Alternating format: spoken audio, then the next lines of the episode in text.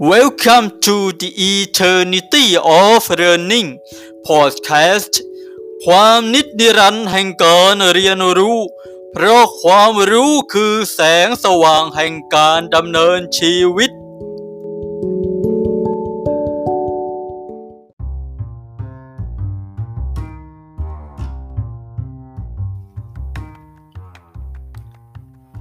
แร่ธาตุมินเนอรัลนะครับเป็น สารอาหาร ที่สำคัญของร่างกาย ถึงในร่างกายจะมีปริมาณน้อยมาก แต่ก็ขาดไม่ได้นะ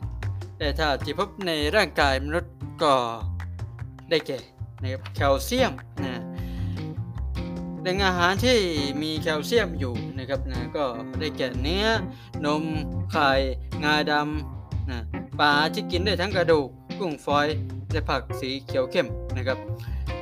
แคลเซียมนั้นเป็นส่วนประกอบสำคัญของร่างกายกระดูกและฟันนะครับ ควบคุมการทำงานของหัวใจ กล้ามเนื้อและระบบประสาทช่วยในการแข็งตัวของเลือดนะครับนะถ้าเราขาดแคลเซียมไปเนี่ยเราก็จะมีอาการเป็นโรคกระดูกอ่อนในฟันผุนะครับ เลือดออกง่ายและแข็งตัวช้าเนื้อเยื่อประสาทอ่อนตัวนะครับ ได้ถ้าตัวที่ 2 คือฟอสฟอรัสนะได้จากเนื้อนมไข่ปลากินได้ทั้งกระดูกกุ้งฝอยและผักต่างๆ เป็นส่วนประกอบที่สำคัญของกระดูกและฟัน ช่วยสร้างเอนไซม์ที่มีโปรตีนและคาร์โบไฮเดรตช่วยสร้างเซลล์สมองและประสาทนะครับถ้าขาดได้ถ้าตัวนี้ไปก็อาจเป็นโรคกระดูกอ่อนฟันผุเจริญเติบโตช้านะครับ ฟูรีนนะได้จากอาหารทะเลต่างๆ ไม่ได้จากหลอดไฟนะไม่ใช่นะได้จากอาหารทะเลต่างๆ ผักผลไม้ชนิดต่างๆ น้ำจากบ่อน้ำธรรมชาติน้ำมะเดพวกนี้นะครับนะช่วยสร้างกระดูกและฟันป้องกันโรคกระดูกพรุนในผู้สูงอายุและส่งเสริมการเจริญเติบโตของระบบสืบพันธุ์นะครับถ้าขาดตัวนี้ไปนี่ก็จะเกิดอาการผิดปกติของกระดูก เช่นฟันผุรคกระดูกพรุนนะครับโพแทสเซียมนะได้จากเนื้อสัตว์ นมไข่งา ข้าว เห็ด ผักสีเขียว และผลไม้บางชนิดนะควบคุมการทำงานของกล้ามเนื้อ โดยเฉพาะกล้ามเนื้อหัวใจ ควบคุมระบบประสาท รักษาปริมาณน้ำในเซลล์ให้คงที่ทำให้กล้าม ถ้าขาดโรคนี้ไปก็ทำให้กล้ามเนื้ออ่อนเพลีย อาจทำให้เป็นอัมพาตเสี่ยงต่อหัวใจวายตัวต่อไปคือโซเดียม ก็ได้จากเกลือแกงอาหารทะเลอาหารหมักดอง ไข่นมเนยแข็ง ผักสีเขียว